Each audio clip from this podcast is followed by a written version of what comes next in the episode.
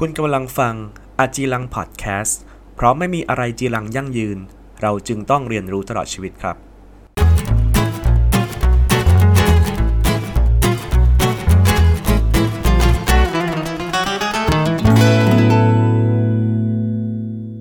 สวัสดีครับพบกับอาจีรังพอดแคสต์ใน episode ที่ 17 วันนี้ที่ผมบันทึกเสียงเนี่ย เป็นช่วงเทศกาลวาเลนไทน์นะครับ ก็เลยอยากจะมาเล่าเกี่ยวกับประวัติของวาเลนไทน์ให้ฟังว่าวันวาเลนไทน์มีที่มาอย่างไร จริงๆ วันวาเลนไทน์ก็ไม่ใช่ธรรมเนียมของไทยนะ แต่ว่าประเทศของเราเนี่ยเรียกได้ว่ารับทุกความเชื่อทุกศาสนาทีเดียวเลยนะครับ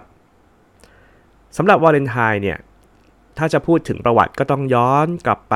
ช่วงนู่นแหละครับ อาณาจักรโรมันนะฮะ ในยุคโรมันเนี่ยวันที่ 14 กุมภาพันธ์ตอนแรกเลยเนี่ยเขายังไม่เรียกว่าวาเลนไทน์นะครับ แต่ว่าเขากำหนดให้เป็นวันหยุดครับ เพื่อเป็นเกียรติแก่เทพเจ้าจูโน่ซึ่งเป็นจักรพรรดินีของเทพเจ้าโรมันนะครับ แล้วก็ยังเป็นเทพเจ้าแห่งสตรีและการแต่งงานด้วย ในวันที่ 14 กุมภาพันธ์ ซึ่งเป็นวันเฉลิมฉลองเทพเจ้าจูโน่เนี่ย ก็จะมีพิธีครับ มีพิธีอย่างหนึ่งก็คือ เขาจะเอาชื่อของเด็กสาวในเมืองเนี่ย เขียนใส่กระดาษแล้วก็หย่อนลงมาในโถ ชายแต่ละคนในเมืองเนี่ย ก็จะมีสิทธิ์จับฉลากครับ เลือกคู่นะฮะในวันที่ 14 นี่แหละ แล้วก็จับได้ใครเนี่ย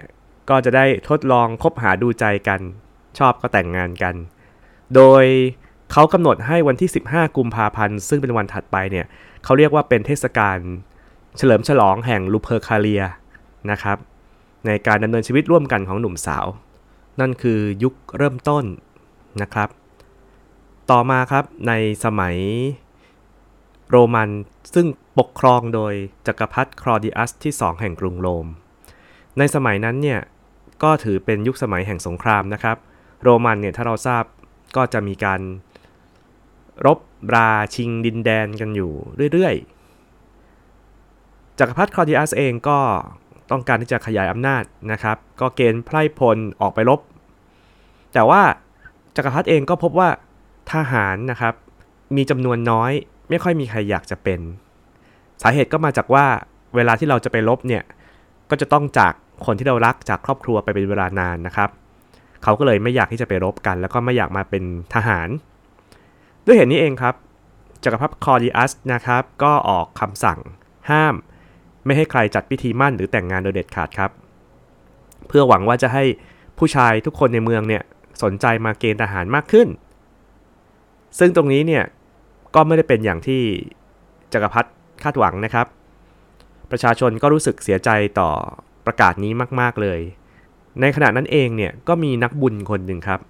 เขาชื่อว่าเซนต์หลุยส์วาเลนไทน์ หรือว่าวาเลนตินัสนะฮะเซนต์วาเลนตินัสเนี่ยเห็นว่าการที่กษัตริย์ออกคำสั่งแบบนี้ผิดหลักศีลธรรมนะครับเขาก็เลยเริ่มครับ เริ่มแอบจัดพิธีแต่งงานให้ ก็คนเขาอยากจะ คนเขารักกันนะนะก็อยากจะแต่งงานนะครับ ก็ไปห้ามเขาทางเซนต์วาเลนตินัสก็แอบจัดให้ในโบสถ์โดยร่วมมือกับ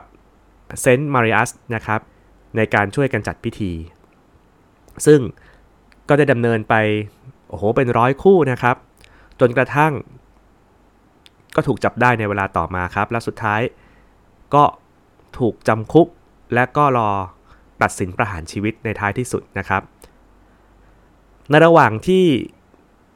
เซนต์วาเลนตินัสนะครับถูกจองจำอยู่ในคุกเนี่ยเขาก็กลับไปตกหลุมรักครับกับหญิงสาว ที่เป็นลูกของผู้คุมครับคนหนึ่งที่ชื่อว่าจูเลียเขารักกันครับ แต่ว่าเขารู้อยู่แล้วว่าสิ่งที่จะเกิดขึ้นเนี่ยมันเป็นแค่ความรักในระยะเวลาสั้นๆนะครับ ก่อนวันประหารเนี่ยเซนต์วาเลนไทน์หรือวาเลนตินัสเนี่ยนะฮะก็ได้เขียนจดหมายลาครับ ซึ่งเป็นการพูดถึงความรักที่มีต่อจูเลีย แล้วก็คำลงท้ายครับ เขาเขียนว่า from your Valentine ซึ่งเหตุการณ์นี้ครับ ทุกคนต่างทราบกันดี แล้วก็เชิดชูในความรักและก็ความกล้า ที่จะทำสิ่งนี้ให้กับเพื่อนมนุษย์ด้วยกันนะฮะศพของเซนต์วาเลนตินัสนะครับหรือเซนต์วาเลนไทน์เนี่ยก็ถูกเก็บไว้ที่โบสถ์พราซิเดสที่กรุงโรม หลังผ่านยุคนั้นไป นักบวชคาทอลิกที่เลื่อมใสในตัวเซนต์วาเลนไทน์นะครับ ก็ได้เลือกวันที่ 14 กุมภาพันธ์ครับ ซึ่งตอนนั้นเนี่ยเป็นแค่วันหยุดเพื่อฉลองให้กับเทพเจ้าจูโน่เท่านั้น แต่ว่า เมื่อมาเกิดเหตุการณ์นี้นะครับเขาก็เลยให้วันที่ 14 กุมภาพันธ์เนี่ยเป็นวันที่แสดงถึงความรักความสวยงามครับ แล้วก็ถือว่าเป็นวันที่เราจะร่วมกันสร้างสันติภาพให้กับโลก และรำลึกถึงนักบวชที่ชื่อเซนต์หลุยส์วาเลนไทน์นั่นเองนะครับและนี่ก็คือประวัติของวาเลนไทน์หลายคนอาจจะไม่ทราบว่าจริง ๆ แล้วคำว่าวาเลนไทน์เนี่ยคือชื่อของนักบุญนะครับ เอาล่ะ ทีนี้ผมยังมีเกร็ดอื่น ๆ ในวันวาเลนไทน์มาเสริมให้ ไหนๆก็พูดเรื่องวาเลนไทน์แล้วนะครับ ในส่วนของของขวัญวันวาเลนไทน์อ่าของขวัญวันวาเลนไทน์เนี่ยก็จะมีอยู่ไม่กี่อย่าง ซึ่งแต่ละอย่างก็มีความหมายที่ต่างกัน เดี๋ยวลองมาดูครับว่าวันวาเลนไทน์เนี่ยเขาชอบให้อะไรกัน อย่างแรกเลยที่เราเห็นก็คือดอกไม้นะครับ ดอกไม้เนี่ยเป็นการบอกรักที่ดีที่สุด เข้าใจง่ายสุดเลย และส่วนใหญ่ก็จะเป็นดอกกุหลาบ ซึ่งดอกกุหลาบก็มีหลายสีนะครับ แต่ละสีก็มีความแตกต่างกันไป อย่างเช่น ดอกกุหลาบสีแดงเนี่ยคือความรักความปรารถนาครับ ที่จะทำให้เกิดโชคดีกับคนที่ได้รับ กุหลาบขาวหมายถึงความมีเสน่ห์ครับความเงียบสงบนะครับ แล้วก็นำมาซึ่งโชค เช่นเดียวกัน เหมือนกับกุหลาบสีแดงนะครับ กุหลาบสีชมพูครับหมายถึงความรักที่มีความสุขอย่างสมบูรณ์ สีเหลือง หมายถึงความร้อนแรง แล้วก็ความรักที่ยืนยาวยาวนานครับผม แต่ดอกอื่นๆก็มีนะครับที่เขาให้กันอย่างเช่นดอกคาร์เนชั่นก็หมายถึงความรักอย่างสุดซึ้ง ดอกลิลลี่ หมายถึงความโรแมนติก ดอกทิวลิปสีแดง หมายถึงความรักที่จะฝ่าฟันไปด้วยกันนะครับ นอกจากดอกไม้ก็ยังมีช็อกโกแลตที่คนก็ชอบให้กันนะช็อกโกแลตเนี่ยมีนักจิตวิทยาเชื่อครับว่าช็อกโกแลตจะช่วยเสริมความรักเสริมอารมณ์ความรู้สึก และความหวานในช็อกโกแลตเนี่ยก็เป็นสิ่งที่แทนความรู้สึกแห่งความรักได้อย่างดีครับผม โดยตัวช็อกโกแลตเองเนี่ยมีสารกระตุ้นสมองนะครับคล้ายๆแอมเฟตามีน ซึ่งทำให้เรารู้สึกตอบสนองต่อความรักได้ดี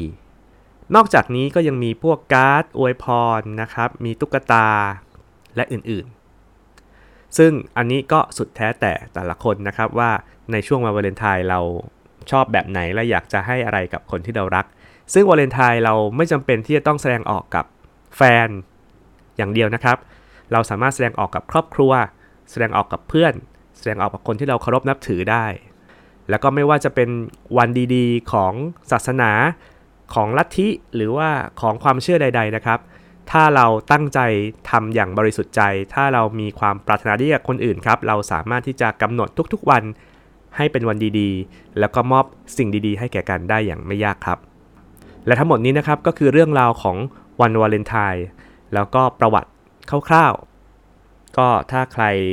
มีคนรักนะครับ ลองแสดงออกถึงความรักให้กับพวกเขาดู ถ้าใครไม่มี